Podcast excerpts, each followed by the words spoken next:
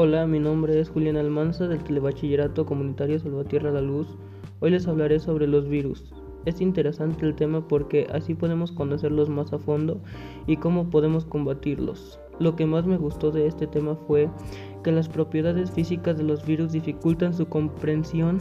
Para empezar, su tamaño, su pequeño tamaño, un estudio en el año del 2018 descubrió que más de 800 millones de virus se depositaban en cada metro cuadrado de la Tierra. Me pareció curioso que un artículo publicado en el año 2011 estimaba que había más de un quintillón de virus en la Tierra. Si se colocaran uno a un lado del otro, formarían una fila de 100 millones de años luz.